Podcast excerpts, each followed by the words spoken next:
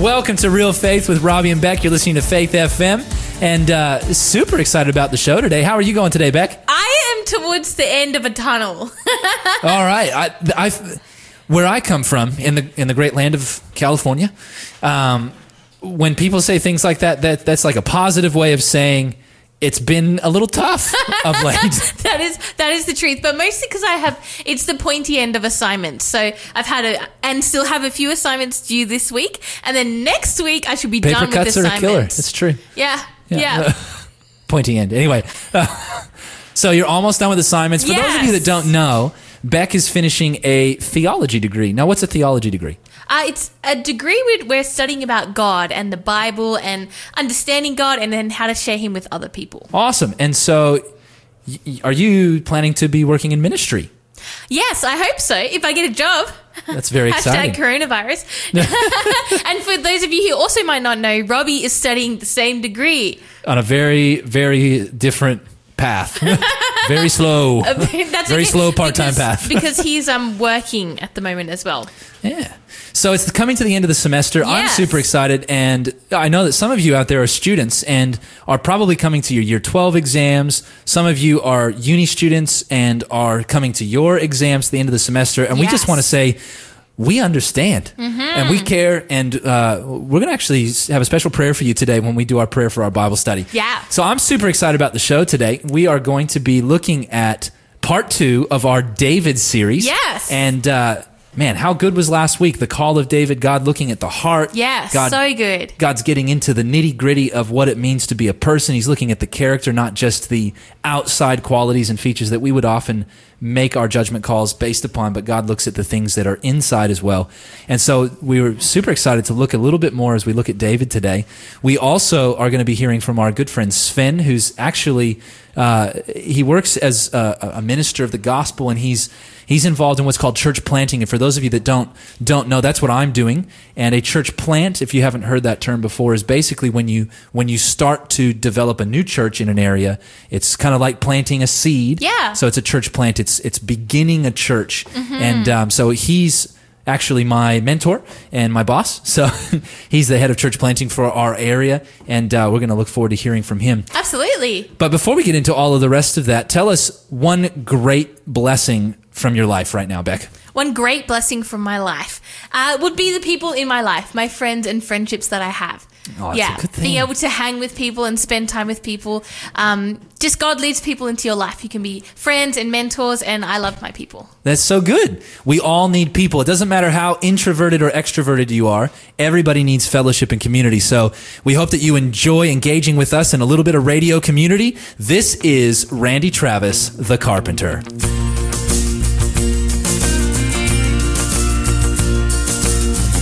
Was just a carpenter by trade. He learned from his father at a very early age. There was something special in the man. There was much more to his life than just working with his hands. And he'd say, There's no home I could design that would match the one you'd find when you leave this world behind. If you'll only take the time. Love your neighbor like your brother. Treat your brother like a friend. Always turn the other cheek. Help the weary and the weak. Make the time for young and old. And as your life unfolds, each kindness that you've shown will be the nails and hammers as you build your final ladder in the manner of the carpenter.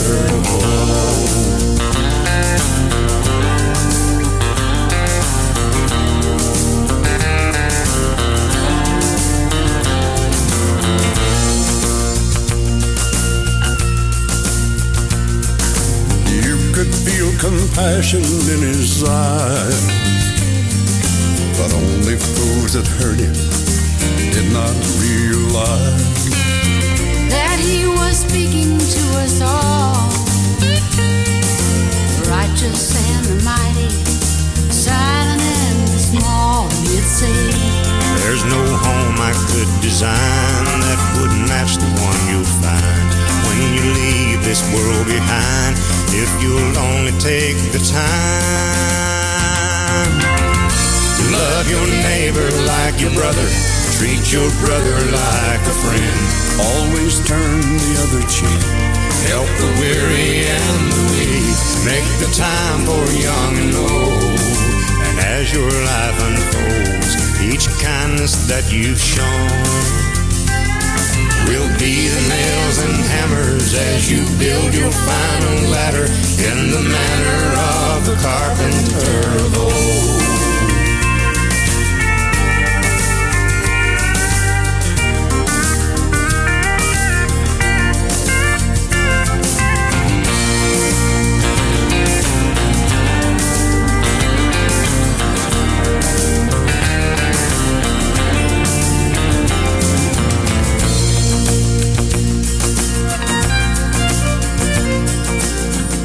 Just a carpenter by trade. He learned from his father at a very early age. Welcome back to Real Faith with Robbie and Beck. You're listening to Faith FM Radio, and we're about to get into our weird and wonderful world segment. But just before we do, I just want to do a shameless plug for Question of the Week because I want you guys to have these questions percolating in your mind. Yes, percolate. That's right. Let this just percolate. And we just want you to know that you can call in with any questions that you have about the Bible or about God or spiritual matters. And we would love to discuss those with you during our question of the week segment at the end of the show. And you can do that by calling in at 1 800 324 843. That's 1 800 Faith FM. Or you can text in at 0491 064 669. That's 0491 064 669 or even on our Facebook page. So, what do you have for us today for our weird and wonderful facts? Yes, I have something that has a very slight to do with our story today. I couldn't Oh, think this is exciting. Ooh, ooh, because I know what the story's about today. I don't think we said that before, but we're talking about David and Goliath. Yeah. I'm excited. Goliath was a giant. That's why I'm excited. Yes. Oh, it? I didn't pick giants. I should have picked Oh, giants. oh, okay. No. I picked That's something okay. else that's very, very small in the story. But I picked Cheese? guess. Cheese. No, There's cheese in the story. there is cheese. Ah, there's so many things I could have Gluten. Picked. I picked lions. Lions. Oh, very good. You have such an animal thing. Also, I was trying to think of something quick that there were a lot of facts for, and it wouldn't take a lot of time to research. Oh, tell us tell us some more things about lions. I'm excited. So, okay, Robbie, you guess. Are they the biggest cat on Earth? Mm, yes. They're the second biggest cat on Earth. What's the biggest cat on earth? tigers? Tigers are bigger. Yeah, tigers are bigger. Oh man, go India. Yeah. so Go lions. Shere Khan. Lions also are the only cats that live in groups. Really? Yeah. So I did not of- know that, but that's fascinating. Yeah, they're the most social of all the li- of all the animals. Definitely the more social cats. than domesticated cats. Let's be honest. Absolutely. They might even be nicer. So they live in groups called prides, which you probably knew. They're probably proud because they're the only cats that have friends. That's probably we're super proud, guys. and the numbers in their prides can range from 15 to 40 members. So 40 is quite a big pride. Yeah, there's a lot to be proud of there. Yeah. Tell us more. Tell us more. I'm trying. So, in general, the more members a pride has, the stronger it is relative to rival prides. Obviously, there's more. There's more of you. Yeah, that makes so, sense. the pride's females also prefer to have more males. They try and keep a few more males to try and ensure the survival of their cubs because the males are a little bit stronger. Um, they fight off other male lions who are coming. So the females try and make sure that there's more males in the prides as well.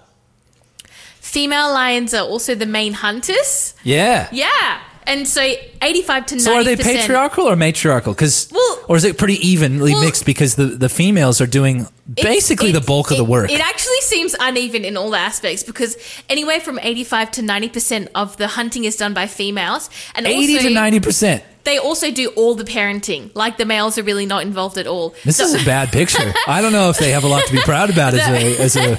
the only thing that the males really do is they protect um, they protect the pride and the pride's territory.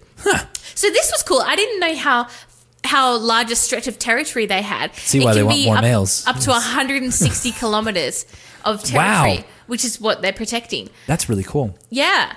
Um, and also, even though the females do the vast majority of the hunting, male lions usually get to eat first. Ah, Stitch up. Anyway, wow. I don't know how much equality there is, there's, there is going on in the Lion Kingdom, but uh, it's Not a lot.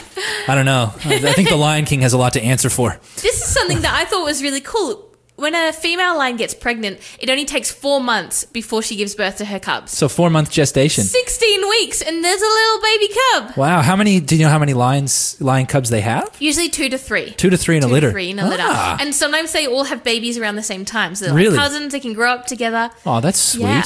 So here are some specs on lions. Ooh, tell us. They can weigh 120 to 250 kilos. And the, their vision is roughly and that's all muscle, by the way. There's there's no such thing as an overweight lion in the wild. Yes. The vision of a lion is also roughly six times more sensitive to light than humans, Wow. which makes it really easy for them at hunting at night. Are they nocturnal? Because they seem to hunt at night. Yes, when they hunt at night. Yeah, I don't know enough about that to answer. Well, I suppose cats are noctur- uh, nocturnal. Generally, domesticated cats are as well. They kind of. Have you ever noticed that cats tend to have a frequency to to be lazy during the day and then to keep you up at night? Yeah, and absolutely. like pounce on your head. How many of you out there? You should text in about this as well. Tell us your cat stories. Your, your cat jumping on your head. And if you if you send us a good cat story, I'll share it on air. Absolutely. So do it. Do it. also, something, although they have all these specs and ability to hunt, they aren't really that great at hunting. They have a less than 30% success rate. Well, well, how is how's that comparatively to like compared to other predatory animals though? Well, no, less, definitely less. So they have to work harder and more. So, yeah, they're not very. It might have something to do with the fact that there's 40 of them out there, minus the males, so maybe 35, uh, out there making a lot of noise. Yeah, absolutely. So just to wrap this up, I have more facts, but I think we're going to run out of time. So something I wanted to share, or maybe Robbie, you can share for us. C.S. Lewis talks about um, Aslan as a lion representing God, and what does he say when they say, "Is this lion safe?" Oh, they say safe. Of course, he isn't safe, but he's good. Yeah. And I thought that just reminded me, looking at lions and thinking all the abilities that they have. Man, it reminds us of God, the fact that He's our protector, He's our great lion, He can look after us and keep us safe. This is Noema Moore. Blessings.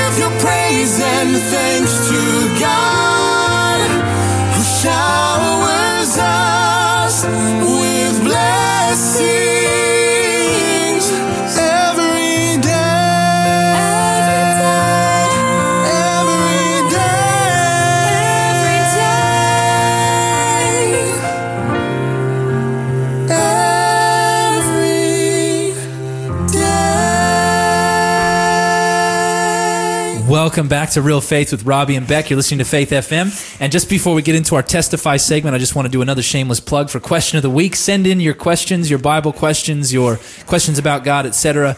You can do that by calling in 1 800 324 843. That's 1 800 Faith FM or text us at 0491 064 669. So today for our Testify segment, we've got our good friend Sven Ostring in the studio. How are you going, Sven? I'm going really, really well, Robbie. Thanks for having me um, on the program, Yeah. on we're the show. super excited. super excited to have you.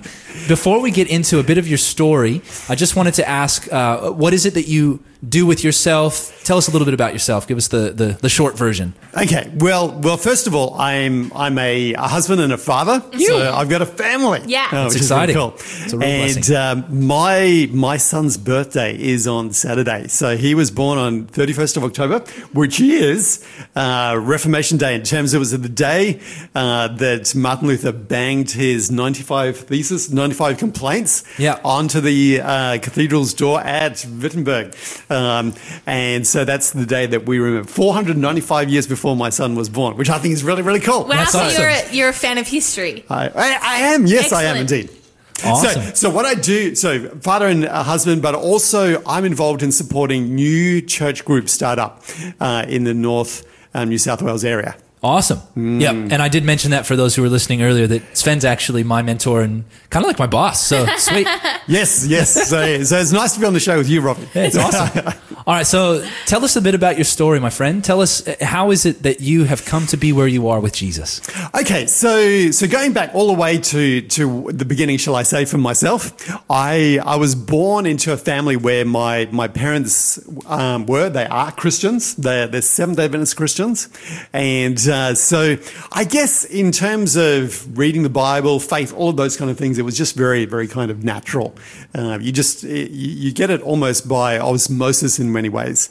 I, I got my first Bible when I was seven years old Okay. and um, it was the the today's English version, the Good News Bible, and um, I just I just loved it. I loved the the first chapter, um, Genesis chapter one. I've I've never lost my love for Genesis and creation, and so it's really cool. But I guess here's here's the challenge.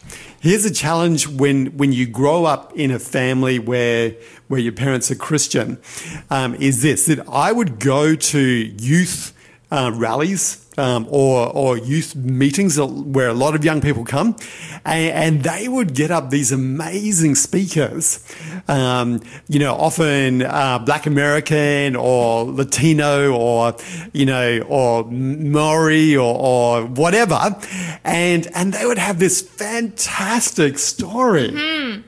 You know, it was it was about you know how they how they went to they lived in LA or you know they got involved with drugs or and they just hit rock bottom and then they just started to come up and and honestly I I just thought you know I've just got such a boring Christian upbringing you know I've got I've got no testimony to share. And that can that can be really challenging. I understand growing up, um, having a church as church as your background. Then you sort of feel like, oh, should I share this? Is it compelling? Will it make any difference? To people? Yes. Yeah. So so it's kind of you, you kind of feel like kind of vanilla kind of Christian almost, you know, rather than than a, you know, Rocky Road or or you know, cookies and cream or or you know, lime or, or whatever kind of uh, version of, of Christian. But this is the amazing thing. I I found that God actually did give me a testimony that that really spoke to my heart. And um, so it was, I'd finished my research at um, the University of um, Canterbury in New Zealand, and I got a job in England. And, and I remember my, my friend, uh, he, he said to me, Look, I'm, I'm really worried about you because I think you're going to lose your faith going going to England because it's such a secular country. It's so so atheistic, and, and so I was kind of taken back because I thought this is really cool overseas experience. You know, go to amazing university, and um, it'll be really really cool. So anyway, so I went over there. And um, I was just really enjoying it. I thought it was so cool. You know, I, I'd go down to London, to Greenwich, to see where the you know the the Greenwich Mean Time is the actual bar, and, and I'd go to to musicals in Leicester Square. Uh, I'd watch um, some of Shakespeare. Um, you know, all of these kind of kind of really nerdy kind of things, but really cool as well. You know, what I mean? you know what I mean? I think it's all right. I think Really- that's cool stuff. A really cultural experience. It- yeah, yes. That's awesome. And so then, then here's the crunch. I moved into this house where the my, the landlady and she also lived there as well. My housemate, she was an atheist and an evolutionist. And, and on the day that I moved in, uh, she found out I was a Christian and she was shocked. And so she said to me, uh, when a Christian program came on TV, she said, she switched off the TV and said, We're going to have none of this in this house. First day I moved in. And, and I was really taken back. I was really, really kind of shocked. I thought, you know, have I come into like a, a den of lions? You know, you know, am I going to be, you know, eaten up here?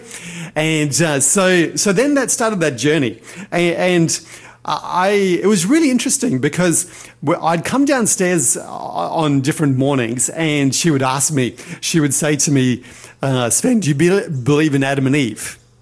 I go, "Yeah, I believe in Adam and Eve." Yeah. Uh, and then she'd come and she'd say, uh, Sven, do you believe in uh, Noah and the ark? So I go, yeah, sure, I believe in Noah and the ark. And then, then she said to me one day, she said to me, Sven, do you believe in Balaam and the talking donkey? And I said to her, I said to her, well, I think God We're, beat we're gonna have to pause right there. right there, the, the punchline. This is Gavin Chatelier. Just a closer walk with thee.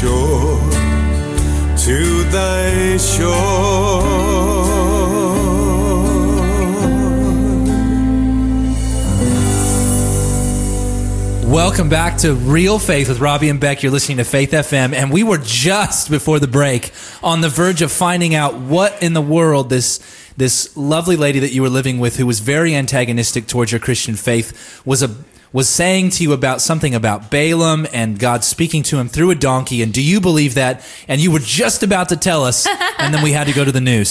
So what I said to her is, yes, well, God beat DreamWorks to an annoying talking donkey, and and she she looked really annoyed at that. She she looked really kind of That was pretty cheeky. Th- that was pretty cheeky. You shouldn't have said that. But I thought, well, that's pretty good. Yeah. Anyway, one time I, I came home on a Saturday afternoon, and um, there she was with a with a lawyer friend of hers, and they were eating pizza, and they said to me, "Hey, Sven, how would you like to join us and have pizza?" I was a bachelor, uh, young, you know, post uh, doctoral student. Uh, You were broke, in other words, and I was, hungry. I was broke. I mean, two, two ladies asking me if I would eat pizza. I mean, what am I going to say? So, so I joined them, and then and then twenty minutes into the conversation where we're talking about football and the weather and, and university politics, um, the lawyer um, says to me, she looks at me straight in the eye. She says, "Where is the evidence that God exists?" Wow. And I'm going like, what do I say now? I had the annoying talking donkey down pat, but but not the answer for this one. And so I started on a journey, mm. and I started on a journey to explore what was the reasons for my faith. And I thought, I want to I want to find out. I want to know. So so I'm never in that position where you know a mm. person ca- would say to me, your your faith doesn't have any substance, mm. any grounding. And I went on this journey and I found out, you know, that, that God is the cause of the origin of the universe. He's the cause of the fine tuning of the universe. He's, um, you know, all of the, the DNA, our bodies. He's the intelligent designer behind it. He, he's a foundation for moral, objective moral values. And then you go to the life and the death and the resurrection of Jesus. And I was just blown away. And, and for me, it literally changed my life. Um, honestly, you know, I was heading down this academic career. I wanted to, you know, head to whether it was MIT or Stanford or, you know, um, uh, Rice University in, in Texas, and, and literally changed my life around. I thought I've got to share this. I want to share this with with young people who don't know whether God exists, um, that that He exists and He He loves us. And, and for me, that that is my testimony. It's um, and it, it literally changed my life, Robbie. It, it really, really did. That's awesome. Yeah, praise the Lord for that. Sorry, Jinx. Um, is there anything that you would like to tell our listeners? Any word of encouragement to anyone out there who's got these kinds of questions, or has perhaps grown up in in a church context and maybe feels that they don't have a story?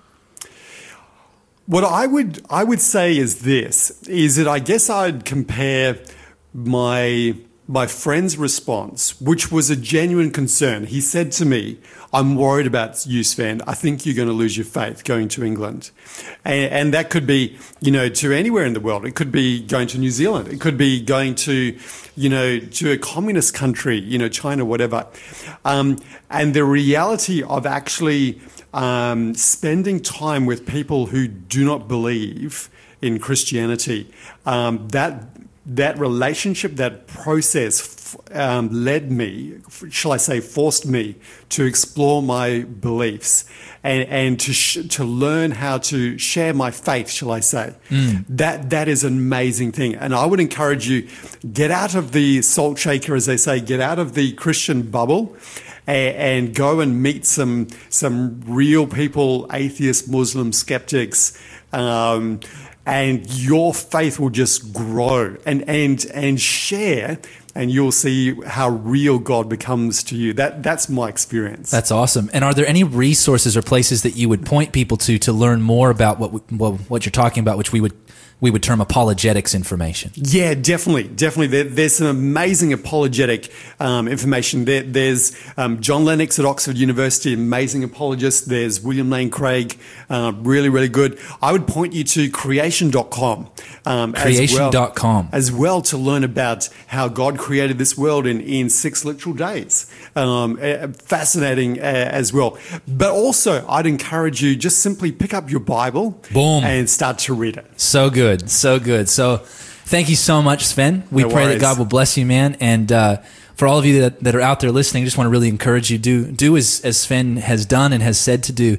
do some research for yourself. Check out creation.com, find the evidence for the truths of the Bible, and it will ground your faith.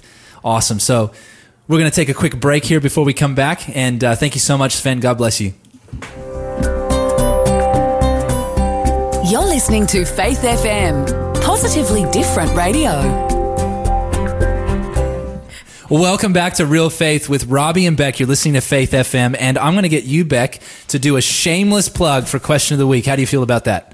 Yeah, Pretty like, good? Not, not really either way, but I do like people to call in. That is So, good. That is good. So why would that- they call in? Why would they call in? Yeah, because what- we hopefully have some information that we can share with you. People who have questions, we have ability to find resources or just share the knowledge that we have already. So we'd like you to do that by calling in on 1-800-324-843. That's 1-800-FAITH-FM.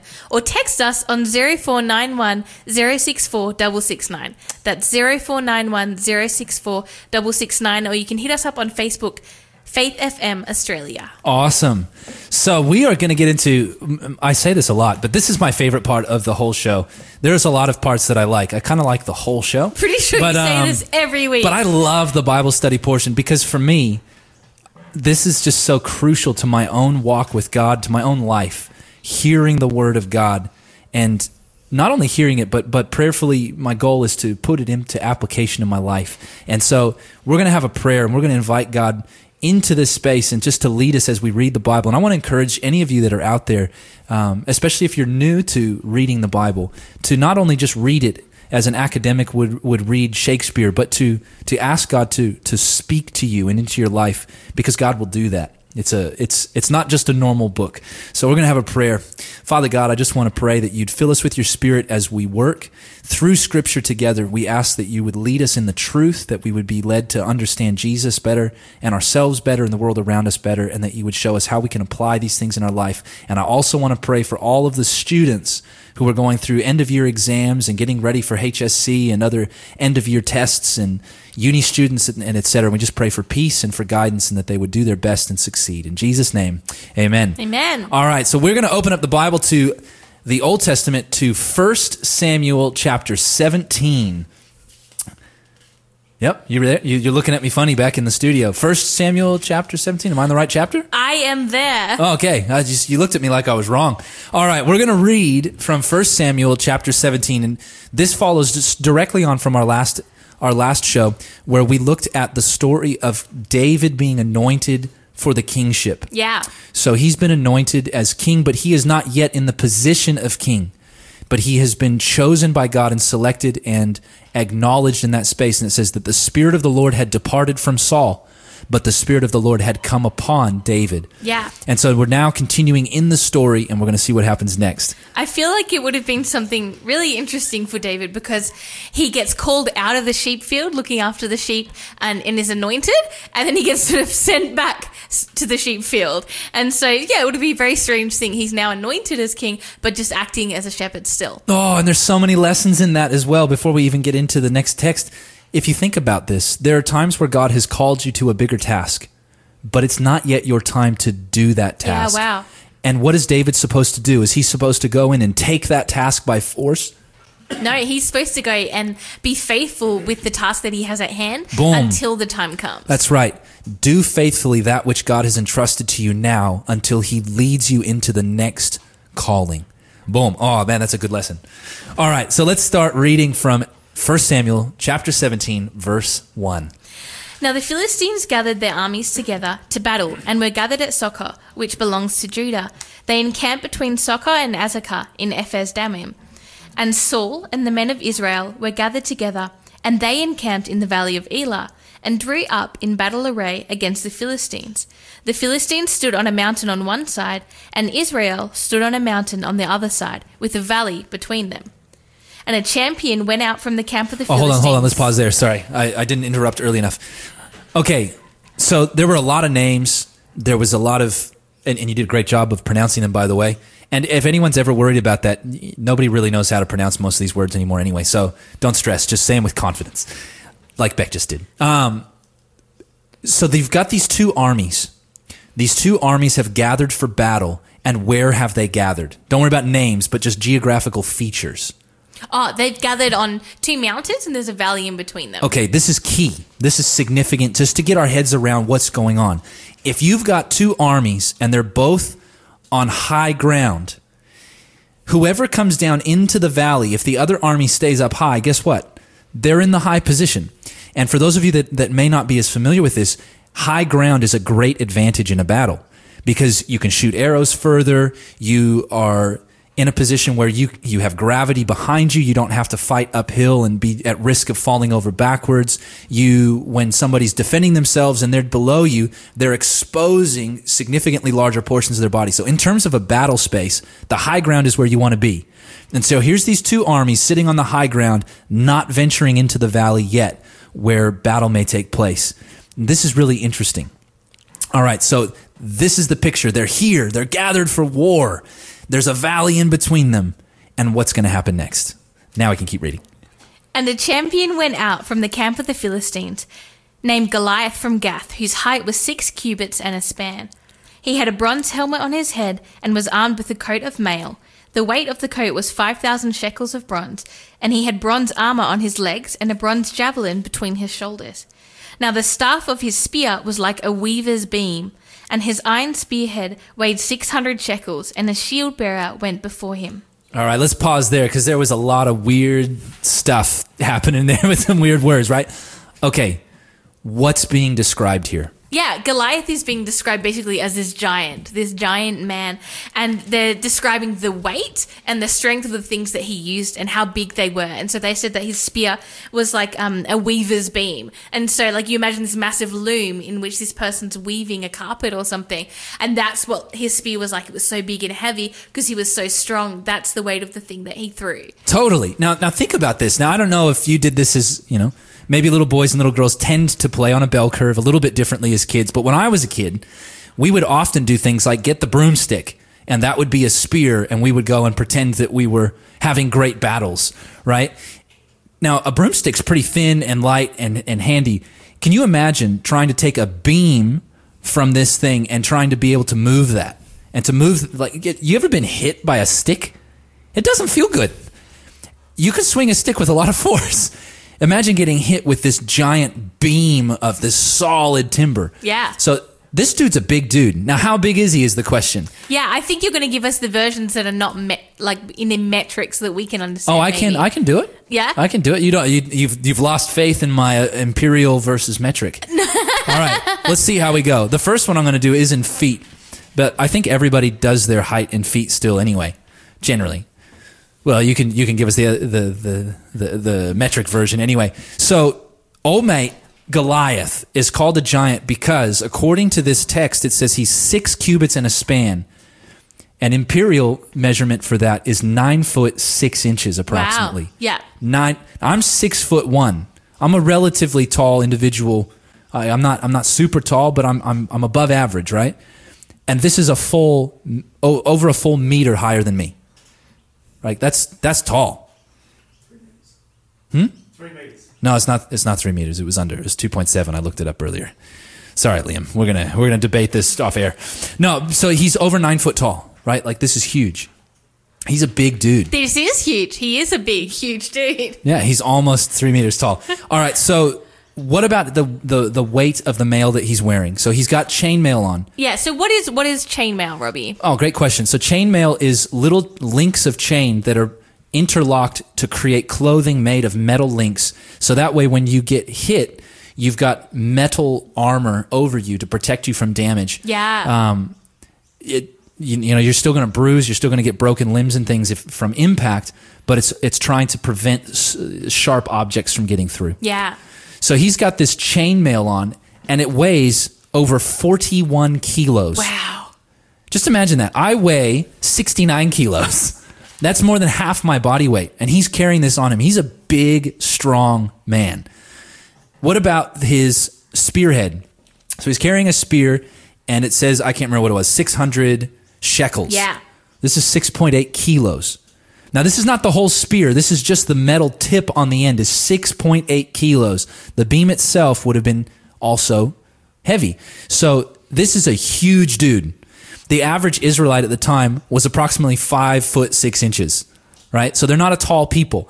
Imagine coming up to a dude who is four feet taller than you. This guy would be intimidating. Yeah, definitely. Can you imagine that? Very intimidating. All right, so what's going to happen with the story? Let's keep reading. So here's a big dude. He's got big, heavy armor, big, strong weapons. He's an he's an intimidating looking dude. So we're picking it up in verse 8. Then he stood and cried out to the armies of Israel and said to them, Why have you come out to line up for battle? Am I not a Philistine, and you, the servants of Saul? Choose a man for yourselves and let him come down to me.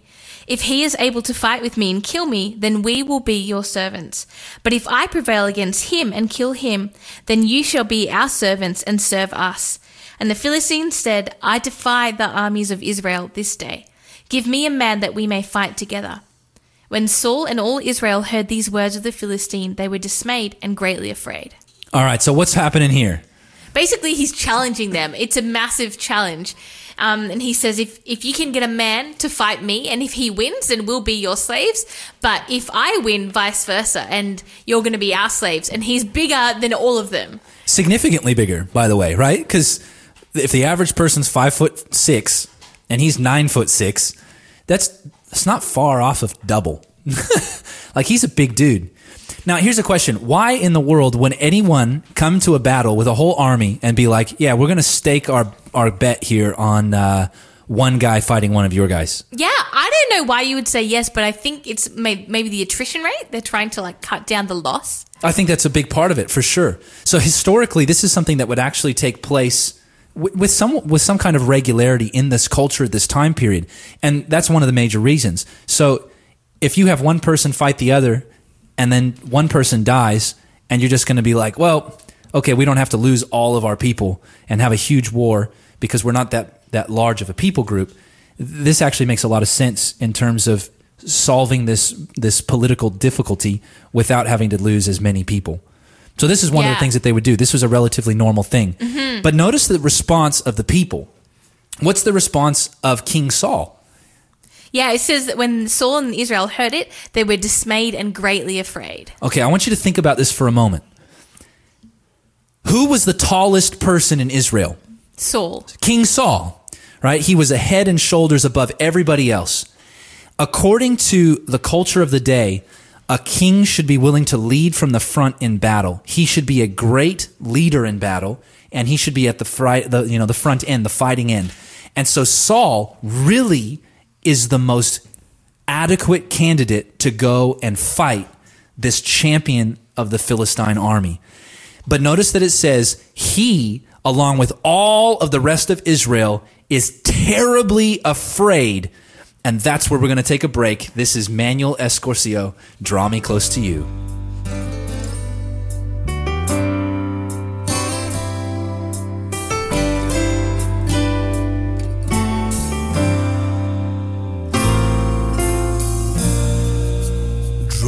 Close to you. Never let me go. I laid it all down again to hear you say that I'm your friend. You are my desire. No one else will do. Cause nothing else can take your place. To feel the warmth of your embrace. Help me find a way, bring me back to you.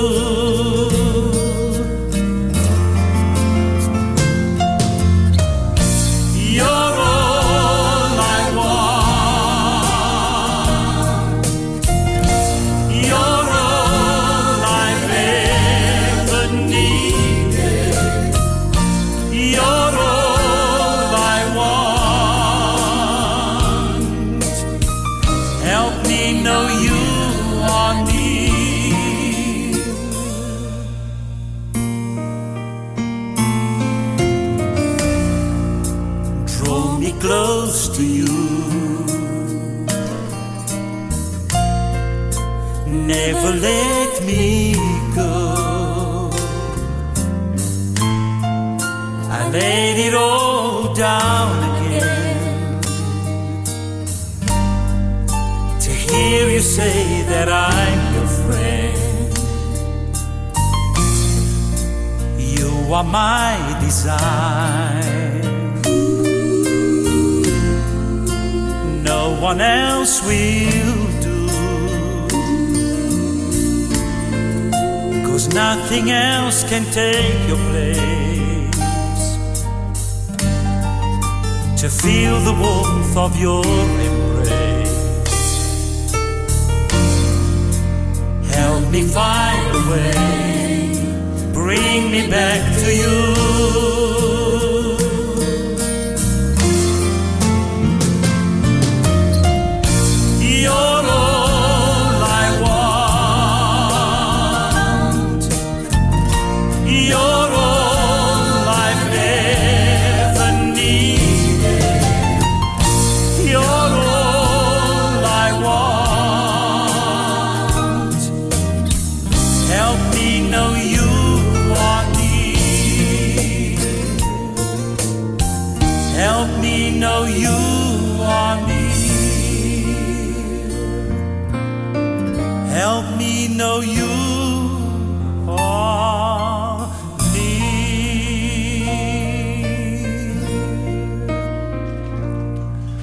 Welcome back to Real Faith. You are listening to Faith FM with Robbie and Beck.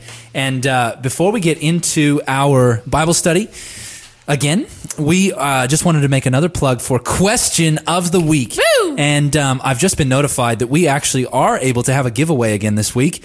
And so for our first caller, caller for Question of the Week, you will receive a free book called If You Can Eat, You Can Make disciples, talking about the importance of fellowship and how the early apostles utilized food and fellowship and connecting with people as a way to make disciples for Sounds Jesus. good. So our first caller for question of the week will receive a free copy of this book, Learning How to Share Your Faith in an Easy Format with Other People.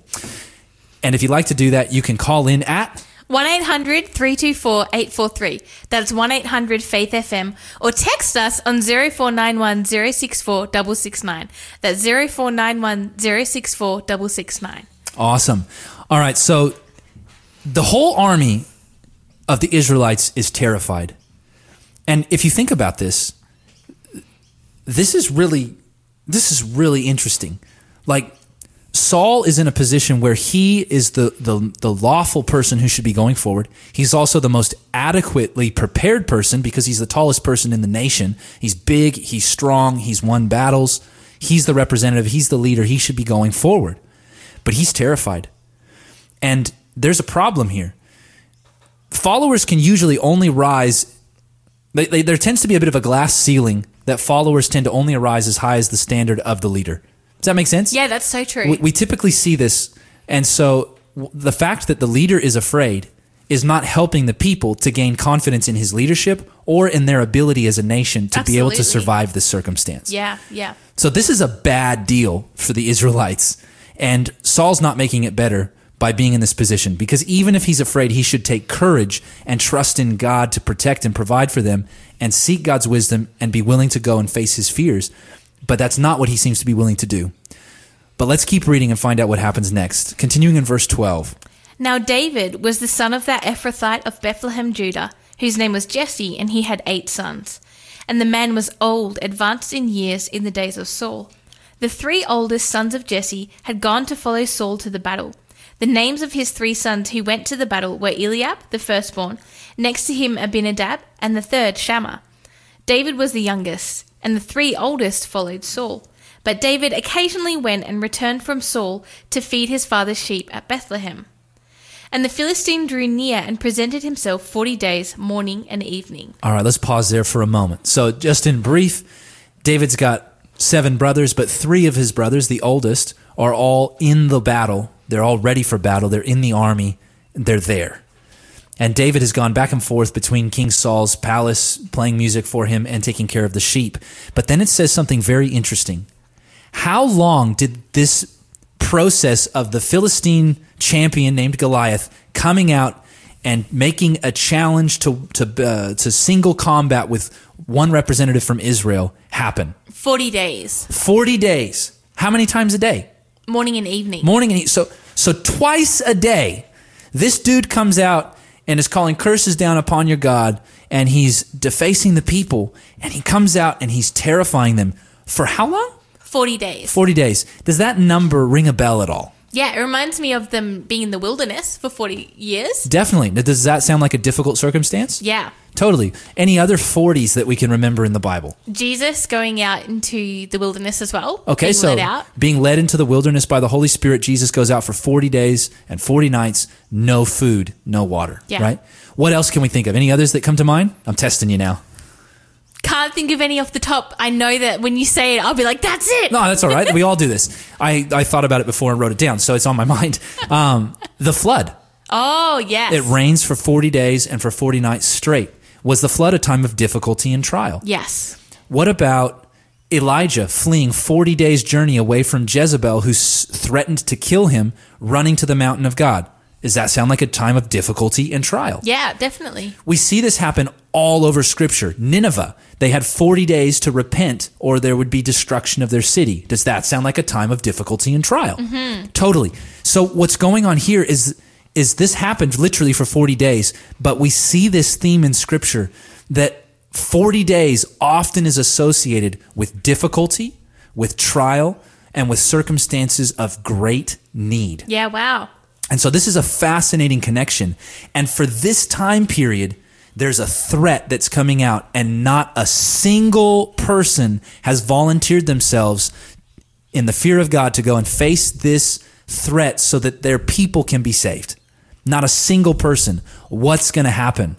And this is where David enters the story. Woo! So let's keep reading. Yeah. So it says, verse 17 Then Jesse said to his son David, Take now for your brothers an ephah of dried grain and these ten loaves, and run to your brothers at the camp. Carry these ten cheeses to the captain of their thousand, and see how your brothers fare, and bring back news of them. Now Saul and they, and all the men of Israel, were in the valley of Elah, fighting with the Philistines. So David rose early in the morning, left the sheep with the keeper, and took the things and went as Jesse had commanded him. And he came to the camp as the army was going out to the fight and shouting for the battle. For Israel and the Philistines had drawn up in battle array, army against army. And David left his supplies in the hand of the supply keeper, ran to the army, and came and greeted his brothers. Then, as he talked with them, there was the champion, the Philistine of Gath, Goliath by name, coming up from the armies of the Philistines, and he spoke according to the same words. So David heard them. And all the men of Israel, when they saw the man, fled from him and were dreadfully afraid. So the men of Israel said, Have you seen this man who has come up? Surely he has come up to defy Israel.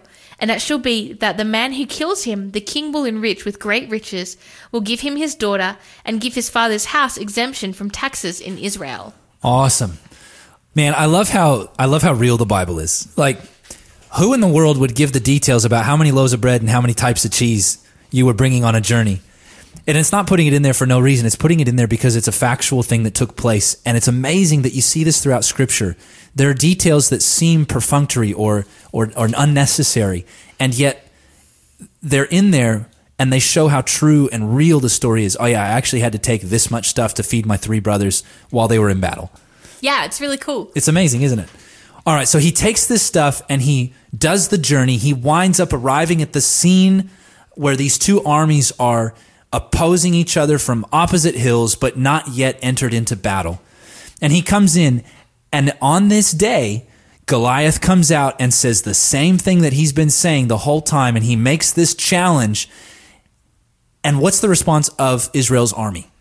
Yeah, they're basically still afraid. You know, they're they're still fearful. They don't have any response of like a person to go out. Yeah. They don't have anybody that they're sending out. But what's really cool is yeah, David hears it, and then he hears actually a side which we haven't heard before, which is to me, I imagine a young man or a young boy would be like, "Oh, this is so cool," because he says that if you win against this guy, you get great riches. You don't have to pay taxes, and you get to marry the king's daughter. And t- Saul was good looking. He was tall. He was handsome. I'm fairly sure his daughter was also quite pretty. And so I was like, I feel like this is definitely something that David's interested in. Yeah, it's it's quite plausible. a young dude, hot blooded male, sounds like a good offer. He's probably got a lot of energy to burn off in a battle. But just before we get to there, I, I, I'm just amazed that it's it's not just that they didn't send somebody out, but it says they actually were afraid and fled. Like the people are literally running away from this guy. There's a valley in between them. yeah. And he's coming out to a space where they can hear and they're terrified and they're running away. These are the soldiers. This is not looking good. Can you imagine what the feeling in the camp would be after 40 days of this? You'd be expecting that King Saul would come out because he's the most eligible person to take the request, and he would come out and do this on behalf of your people, and yet he's still silent. Like, what's this doing for Saul's leadership? Yeah. Not much, right? It's not good. And so when David rocks up and he hears this, can you imagine what would be going through your mind? Like, what's going on here, guys? Who's going to man up and take one for the team and get out there and do this thing? How long you guys been standing here doing nothing? And he hears the offer. And as you said, it sounds like quite an appealing offer, especially to a young man. And so David responds. And let's keep reading with David's response. Yeah. Then David spoke to the men who stood by him, saying, What shall be done for the man who kills this Philistine and takes away the reproach from Israel?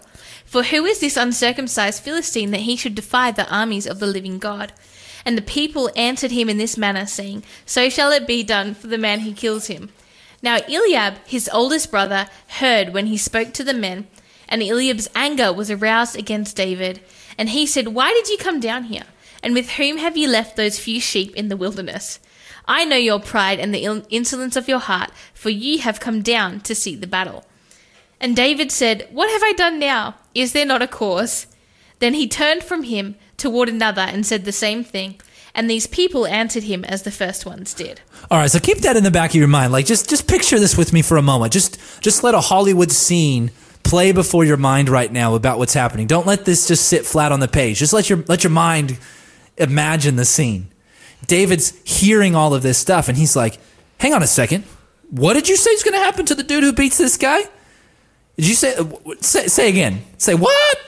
And they respond by saying, "Oh yeah. Oh yeah, it's it's true whoever beats this guy is going to get what we just talked about. King's daughter is his wife. He's going to be made important. Lots of riches, He's no going to be wealthy. Ain't got to, man. How many, dude? Sign me up if I don't have to pay taxes anymore. That sounds like a good deal. Anybody else had to pay taxes recently? I tell you what. But what's going on here is this interaction. Now, his older brother, one of his older brothers, overhears this, sees that he's here, and he's like, "Oh man, this is not good. This little punk is coming in here and misrepresenting the family, and he's getting all up into this, and he just wants to." Uh, he, he wants to be proud and blah blah blah and, And he he comes and he calls him out Yeah, and he seems really jealous though. I can't help but think, man, David's rocked up. He's come here. He's like, man, what are people doing? He's hearing about this. You can see the the clock's sort of ticking in his mind, and he's thinking, what am I? I'm going to do this. I'm going to start. You can see that he's already asking questions. Now, Eliab, his oldest brother, knows him, and so he looks and he's like, oh, I know what this kid's going to do. And he says, I know you and the pride and insolence of your heart, and you've just come here to see the battle. And the thing that I feel so bad, and we'll probably talk about this later in the application portion of our study, is that this is David just being faithful, doing what he was supposed to do. He was he brought food for his brothers. He was sent there by his father, and he's Such just doing point. that. And then Eliab is calling him out for that, and I'm like, man, even just for being faithful, David is being called out. Oh, fully. Yeah, I never even put those two points together, but that's brilliant.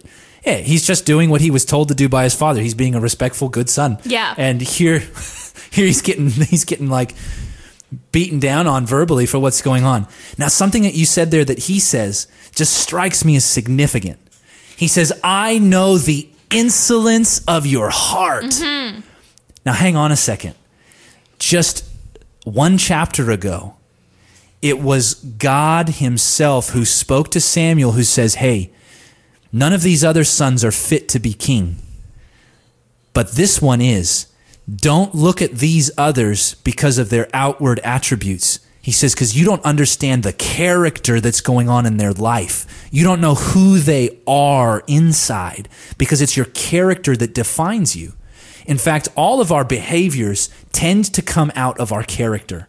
And the behaviors that we practice also impact how our character changes. And so when we act out of you know right doing, it actually builds our character. When we do the right thing, even though the consequences are tough, when we tell the truth, even though it's going to have negative consequences for us, it builds our character. Yeah, so but it has to start from somewhere.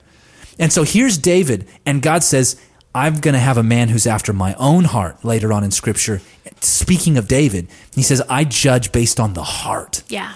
I'm making a judgment about who's going to be the next king based on character, based on their heart, based on who they are as a person inside, and that's going to dictate how they behave outwardly. That doesn't mean David had a perfect character, doesn't mean that he didn't make a lot of mistakes on the journey, as we will definitely find out.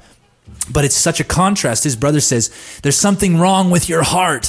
Why are you doing this? And yet God says, When I looked upon the heart of this young man, I saw someone fit to be my king of my people. Yeah, absolutely. And also, it just shows as well that his brothers and his family or people are still not taking him seriously. He was anointed by Samuel in front of them. And man, I feel like, does that not grate against Eliab a little bit or something? A little bit of jealousy. A little bit. And then we see that actually, yeah, it's not David's heart that's really faulty here. It's Eliab and it's his heart. And so I just really love that parallel that you drew, that it's it's David being faithful. And here we see that Eliab and the people around him, actually, they're calling him out, but David's not done anything wrong. Isn't that amazing? And you know, this often happens in, in the real world, in our lives. When you do the right thing, there will be people who don't like that because they're not doing the right thing. When they see your good motives, their motives are not good, and they will want to persecute you for that because it makes them feel guilty. But don't let that dissuade you from following God's path. This is Chris Tomlin and Wilberforce University Choir. Amazing Grace, My Chains Are Gone.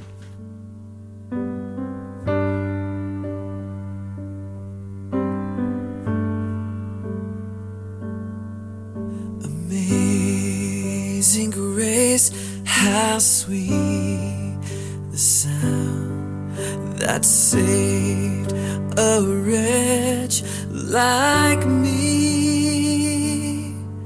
I was lost, but now I'm found. Was blind, but now I see. 'Twas grace that taught my heart to fear, and grace my fears relieved. How precious did that grace appear? The hour I first believed. My chains are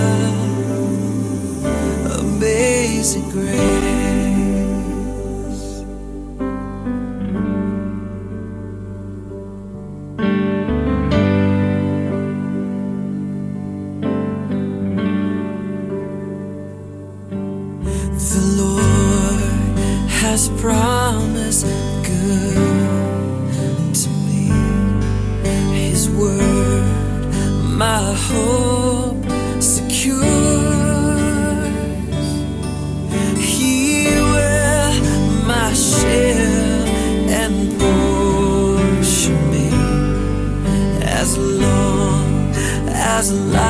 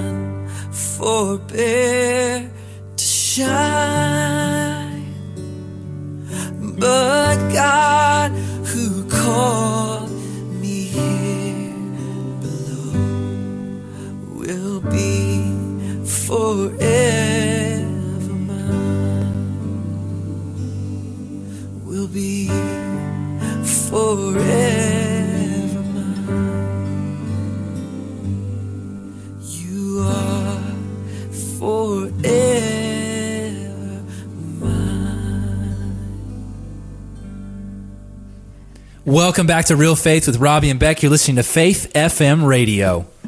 Yes, we would love to hear your questions, guys. Please send us a question, but also if you ring in and you're the first caller in or the first messenger in today, you will get a gift. What is the gift, Robbie? It is a book called I forget the title. It's just not in front of me If now. you can- if you can eat, you can make disciples. Wonderful. So you want that book. So call us on 1-800-324-843. That's 1 800 Faith FM or text us on 0491 064 669.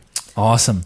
So David's in the middle of this heated debate where he's trying to find out what's going on, and his brother calls him out. And I love this. I love David's response. he just he just he just keeps going. he's like, I love it. He's not dissuaded. Yeah, I think that was that was uh, something I was going to draw out later, but we, we may as well draw it out now. Is that he's not yet dissuaded by what people's naysaying against him. Basically, he's like, I'm on a mission. He doesn't stop to spend time arguing. He just turns and says, "Man, what's up with you?" And then he turns and continues on with what he wants to do. He's not drawn into an, a brotherly argument, so to speak. And I think that's a really good lesson for us. Awesome. I love it. All right.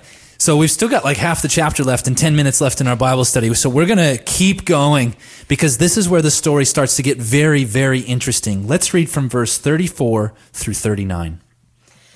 But David said to Saul, Oh, sorry. No, no. 33 through 39. I was going to say, we're not quite there. Now, when the words which David spoke were heard, they reported them to Saul, and he sent for him. Then David said to Saul, Let no man's heart fail because of him. Your servant will go and fight with this Philistine. And Saul said to David, You are not able to go against this Philistine to fight with him. You're a youth, and he a man of war from his youth. But David said to Saul, Your servant used to keep his father's sheep, and when a lion or a bear came and took a lamb out of the flock, I went out after it and struck it, and delivered the lamb from its mouth. And when it arose against me, I caught it by its beard and struck and killed it. Your servant has killed both lion and bear, and this uncircumcised Philistine will be like one of them, seeing he has defied the armies of the living God. Moreover, David said, The Lord who delivered me from the paw of the lion and from the paw of the bear, he will deliver me from the hand of this Philistine. And Saul said to David, Go, and the Lord be with you. So Saul clothed David with his armor, and he put a bronze helmet on his head. He also clothed him with a coat of mail. And David fastened his sword to his armor and tried to walk, for he had not tested them. David said to Saul, I cannot walk with these, for I have not tested them. So David took them off. I love this. So this interaction goes on. Saul hears about this this young guy who's not a part of the army, who's come in and who's asking, "Hey, what's the deal? Who's going to fight the Philistine? What's the guy going to get who's doing this?" And so he calls because rumors gone around the camp real fast, as you might imagine when everybody's terrified. Mm-hmm. And he says, "Bring me this young man." And a conversation ensues. And when he sees David, he realizes you're young and you don't have experience as a soldier and he goes, "You you can't do this. You're just you're just a youth, and this dude's been a soldier since he was a youth. Yeah. In other words, you don't have the experience or the qualifications to do this deed." And I love David's answer. He Yeah. says, "Look, let me tell you something. With all due respect, King, I've killed a lion and I've killed a bear to save a lamb of my father's sheep." And he says, It was the Lord who delivered me in those circumstances, and he will do the same thing for this Philistine who is speaking against God. Yeah. And I love that. It's so cool. Again, an application point from this is man, like we thought we we don't really know. David goes back. He's anointed. We don't know how long exactly has passed, but he's been anointed. He's now looking back after the sheep again. But he was faithful in that time, and I it just makes me sort of think, man, what is God preparing us for in these situations in our times in our life where yeah, maybe God has called us to something, and we feel like we should be doing something more or better. But in being faithful where we are now, God is training us in that period for what we need in the future, and actually exactly what David needed was happening with him and the sheep just then. And other people didn't know. They thought he was just keeping the sheep, but actually God knew and it was a training ground for him. It's so cool. It's so amazing. God uses the unlikely circumstances of our life. And when we're faithful in the unlikely circumstances, He's preparing us to be able to stay faithful in greater responsibilities that have yet to be given. Yeah. So profound. And so convicting as well. Definitely. To be faithful. to be faithful with where we are now. Mhm. And then he gives him his armor. He's like, All right, you're going to go out. Let me give you the best armor in the whole nation because it's mine. I'm the king. You take this, put it on you. It will protect you. And he puts it on and he says, goes for a walk around, goes for a little test drive of the armor. And he says, Dude, I can't even walk. He says, No, no, no. I have, I'm not used to this. I can't fight my battle in your armor. Yeah, so good. And there's so much beauty in this Mhm. because there are times where God calls us to do something, but He's not calling us to do it in someone else's skin, Yeah. in someone else's method or or way to do this. Because God has worked with us, Mm. and you know one of the most profound things that you can ever do for Jesus is to actually go out and do what He's calling you to do in your own skin. That's so good. I if you're going to preach a sermon, preach it from your own perspective, from your own state. Mhm. That's going to be way more convicting than trying to pretend to be like some famous speaker. And when you want to go and you want to share Jesus with somebody through some other means, through a Bible study, through whatever else, whatever God's telling you to do, don't don't pretend to be someone else. Yeah. You've got a story that God's given to you. And not even also just pretending on that. I love that, Robbie. But also, you don't have to be worried about being someone else or be Mm. thinking about that. You don't. You you just have to be you because God is calling you. He hasn't put someone else in this position. You're the one in that position. So He's given you the ability to do it. I love that. All right, so let's keep reading. What does he get? Re- how does he get ready for the battle? Let's keep Mhm. going. So then he took his staff in his hand, and he chose for himself five smooth stones from the brook and put them in a shepherd's bag, in a pouch which he had, and his sling was in his hand. He drew near to the Philistine. So the Philistine came and began drawing near to David, and the man who bore the shield went before him. And when the Philistine looked about and saw David, he disdained him, for he was only a youth, ruddy and good looking.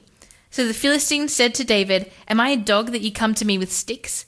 And the Philistine cursed David by his gods. And the Philistine said to David, Come to me, and I will give your flesh to the birds of the air and the beasts of the field. Then David said to the Philistine, You come to me with a sword, with a spear, and with a javelin. But I come to you in the name of the Lord of hosts, the God of the armies of Israel, whom you have defied. This day the Lord will deliver you into my hand, and I will strike you and take your head from you. This day I will give the carcasses of the camp of the Philistines to the birds of the air and the wild beasts of the earth, that all the earth may know that there is a God in Israel. Then all this assembly shall know that the Lord does not save with sword and spear. For the battle is the Lord's, and he will give you into our hands. Oh man, such inspiring words. You should just like reread that tonight. Get a Bible, find it somewhere. If you don't have one, get it online. Just just read that over and over. It's such a powerful thing. I love this. He doesn't go out with a sword at all. He comes out with the very things that he carried with him as a shepherd. Mhm. And God does through him, we're going to find out in a moment, what needed to be done with those very instruments. And the, the Philistine comes out and he's cursing God. He's having this, this berating conversation. And David says, The Lord will deliver me. The Lord will do this, and I will I will be able to do these things because it's by God's name, Amen. God's character, it's by God's strength and power that this this thing will be done. And it will be known in all Israel that it was the Lord who delivered us. He doesn't take glory for himself. There's no pride involved in this. Mhm. He's doing what God has called him to do, and he's giving God all the glory. Amen. Let's keep reading. So it was when the Philistine arose and drove uh, and rose and came near to meet David, and David hurried and ran toward the army to meet the Philistine.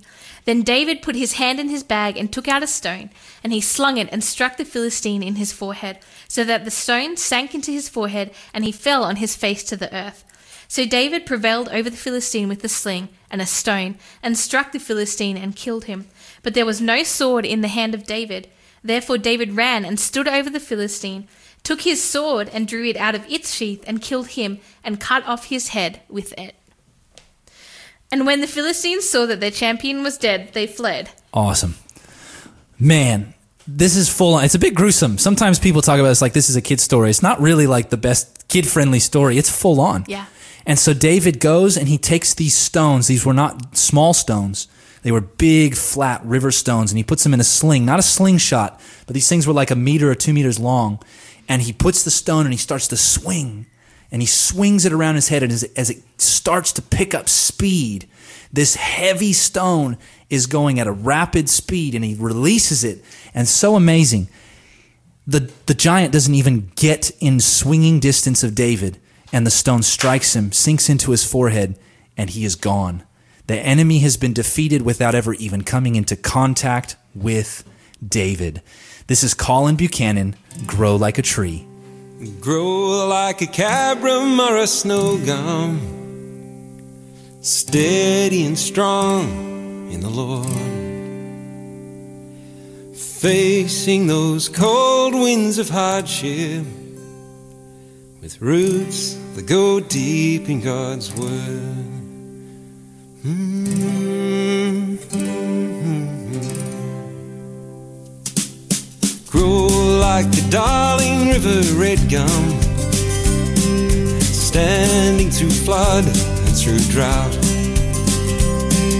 Solid in God's timeless promise, growing year in and year out. Blessed is he who grows like a tree, planted by streams and fruitful in season. Blessed is he who grows like a tree and delights in the law of the Lord. So grow like a Rockhampton mango, enduring in love and in truth casting the cool shades of kindness and bearing God's Blessed is he grows like a tree, planted by streams and fruitful in season. Blessed is he who grows like a tree and delights in the law of the Lord.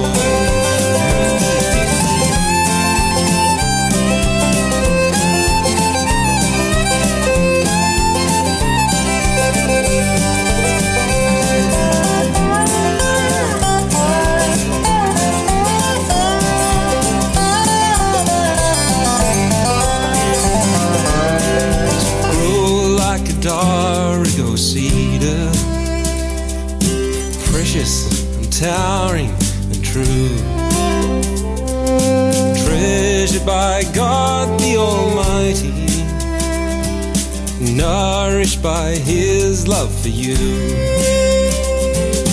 Blessed is he who grows like a tree, who's planted by streams and fruitful in season. Blessed is he who grows like a tree, delights in the law of the Lord.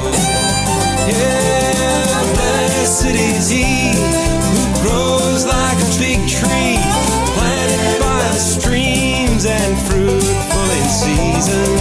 Blessed is she who grows like a tree and delights in the law of the Lord. Yeah.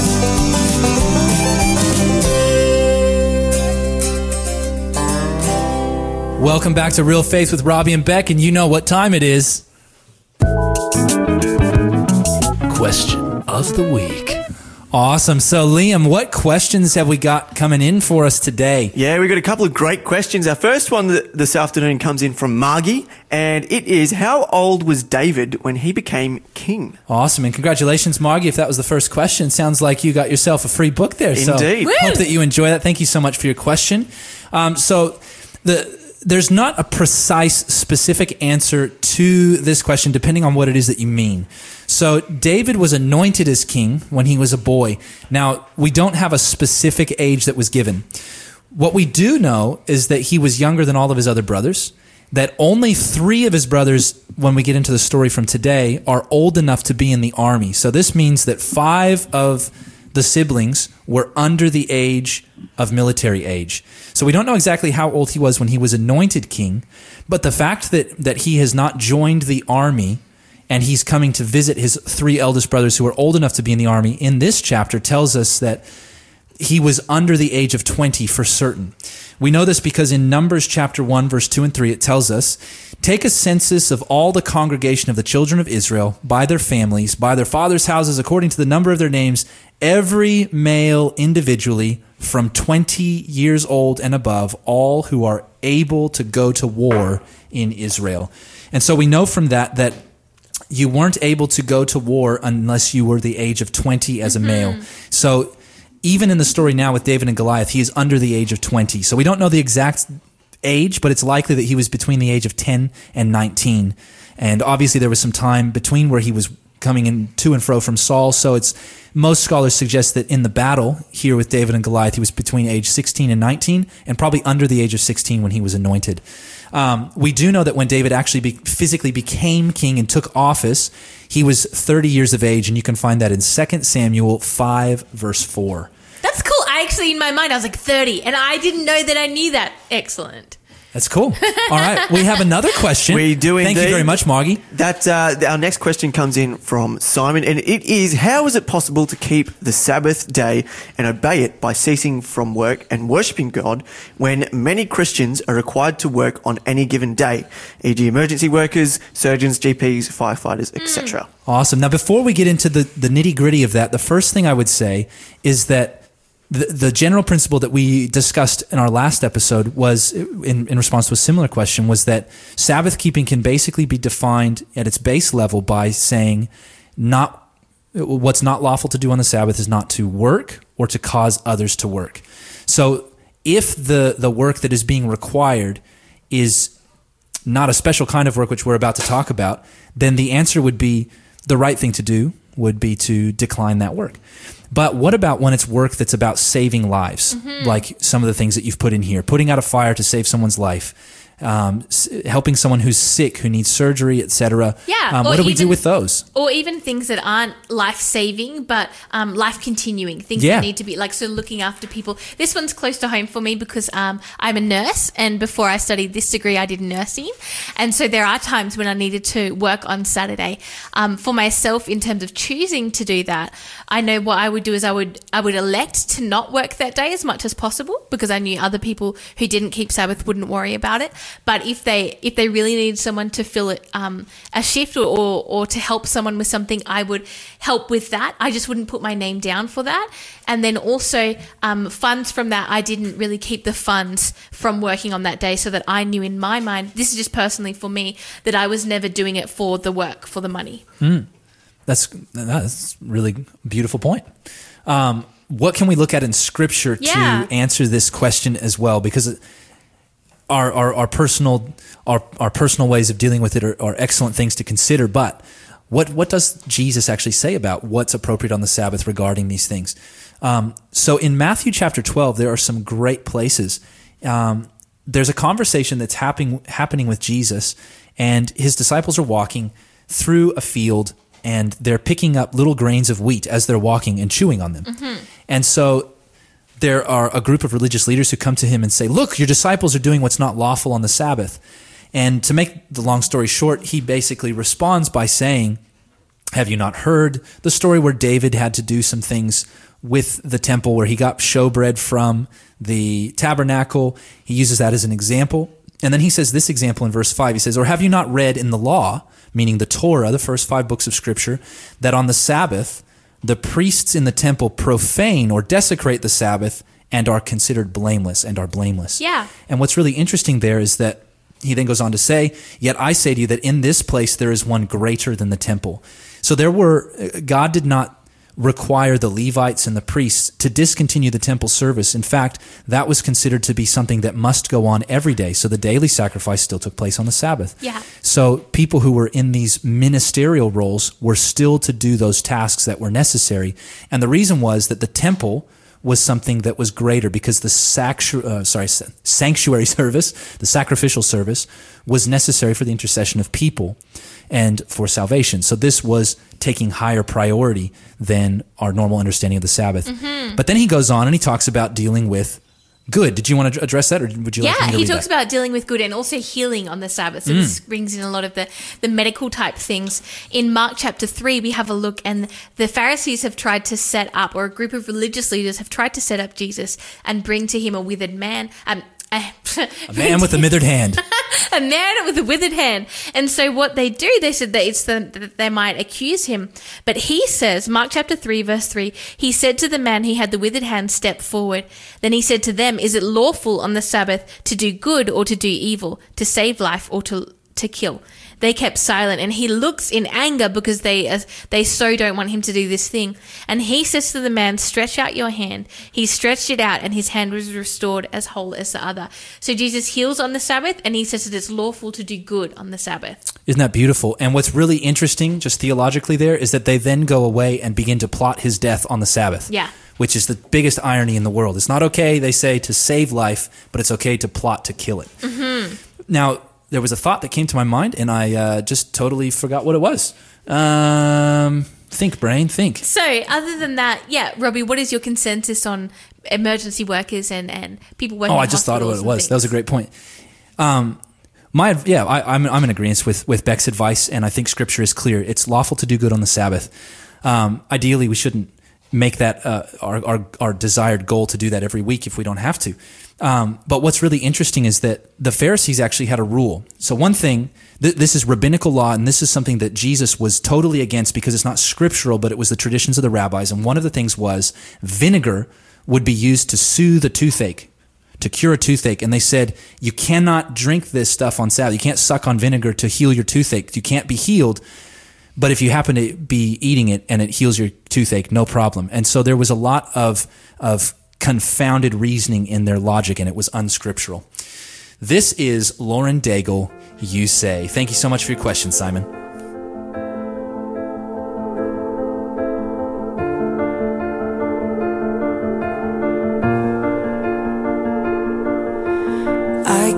Fighting voices in my mind that say I'm not enough.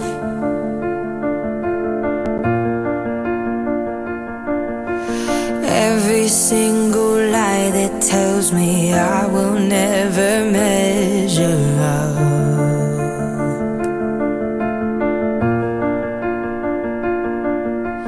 Am I more than just the sum of every high and every low?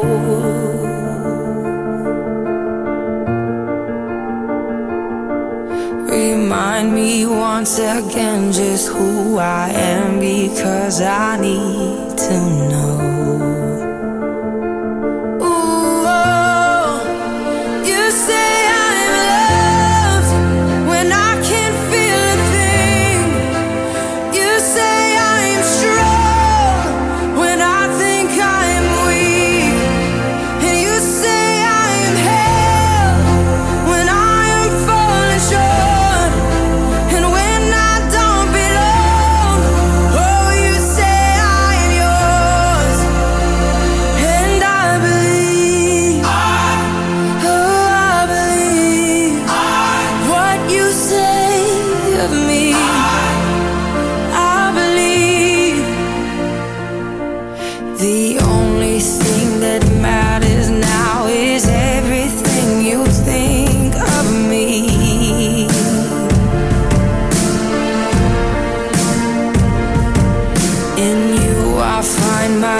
Worth, in I find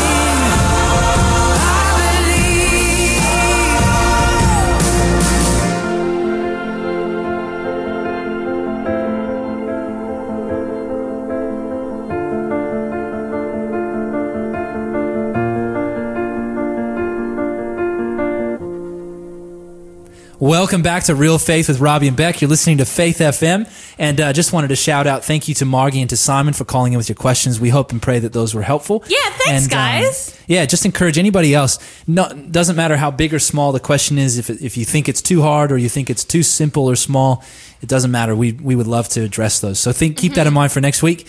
And uh, let's come to our application section. What can we learn from this story of David and Goliath Yeah, and I, apply in our own Christian walk? I think some of the things we've sort of we've touched on, but just to reiterate them, and is that even when you're doing for me, even when you're doing the right thing, uh, you can be dissuaded, you can be judged by people, but also people can question your motives. And so, if God's called you to something, if you've been instructed by people, or um, maybe even for me, I knew during school I would be trying to do the right thing, trying to help people, and other kids would laugh or be like, "Why are you doing that?" And I think don't be dissuaded from what you know is right just because of other people. And I love on that same subject, David's response is not uh, all of a sudden change to, oh, well, now I need to make sure I defend and everybody fully understands my motives. There, I mean, there, there are times where we can explain ourselves. Yeah. But don't let the naysaying, when you know you're called by God to do something and you've got biblical reason to believe so and, and it makes sense, it's right, that you, you don't waste your time on just trying to convince a bunch of people who don't really care. Exactly. Don't get sidelined um, looking at the things because I think that's what the devil really wants us to get involved in. That's you know, right. ca- Lose catching focus. us up in things. That's exactly. right. So rather than losing focus, do what David did. Yeah. And he goes, okay, answered the question, moving right along, and back Mhm. to what the task was because I'm here on a mission. yeah, absolutely. Having that focus, that's beautiful. What else do we got? Yeah, something else is do we that have? That was really bad English. Kids, don't do that on your HSC tests. something else that we have is the fear factor and and being afraid and being discouraged by what other people are saying. So not only was his brother saying don't this don't do this, but Saul looked at him and he says, "Oh man, you can't do this. You've not got what it takes." And David is like, mm, "Thanks for your opinion, but God's is more important." He's like, "I can do this. God's given this ability." And he's not dissuaded by other people's fear or them putting thoughts in his mind. And I love that. Mm. You know, something else that strikes me in this story is that we don't have any evidence in the text that God specifically told David to do this. So what would what would lead David to think that he needed to step up and actually do this? One of the things that strikes me is that God had anointed him as king Yeah. and the spirit of God had come upon him. So he was connected with Jesus in a powerful way. Mhm.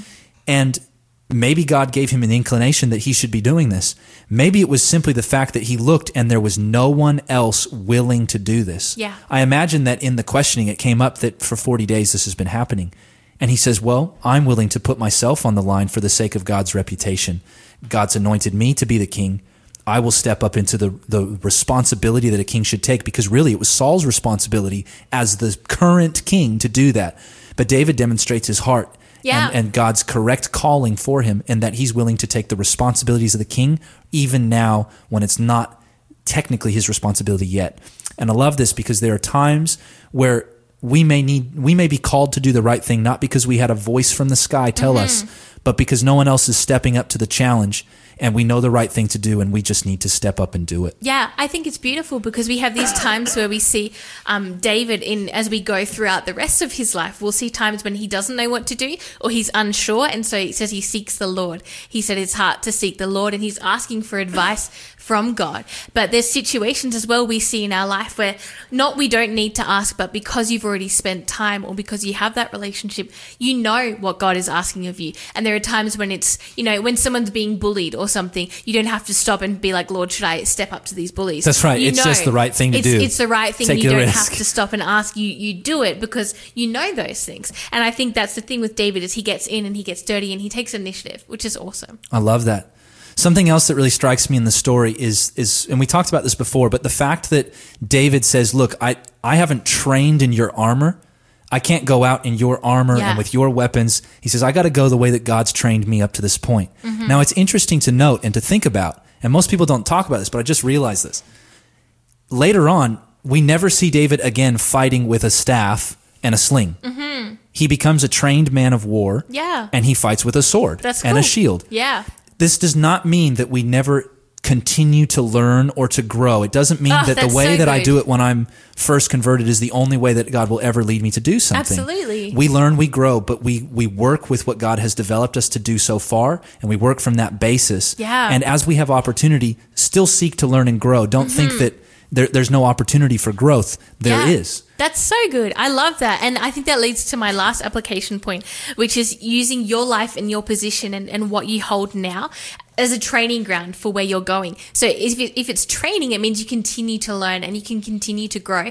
But wherever you are, wherever I am placed, and it's conviction for me, wherever we are, may we be faithful in the things that we are doing now because we don't know where that's going to lead and where God is going to lead us in the future. Oh, I love that. I love that. And it's, you know, you don't have to go out and look to be a martyr. You don't have to go out and look for giant challenges to, Yeah. to create difficulty in your life. Pun intended. Yeah, that's right. Giant Giants. That was well done. Very well done. But when those opportunities come before you, where the opportunity to, to take courage, to trust in God, and to step out in faith, and to do the thing that, that needs to be done is presented before you, it's then that we respond. You know, God God's not saying you need to go out and search to become a martyr, to die for your faith. You don't you don't need to look for that. Just just try to be faithful to God in the circumstances that you're in and to develop your opportunities to to walk with him, to know him, to continue to grow with him, and then just address the circumstances that come. And if you're faithful in the little things, God will give you more things to be faithful in. Amen. It's a journey and trust Him in that. So we thank you guys for joining in. We pray that you have a blessed week. We'll catch you next time. And remember that real faith Is is, lived faith. faith.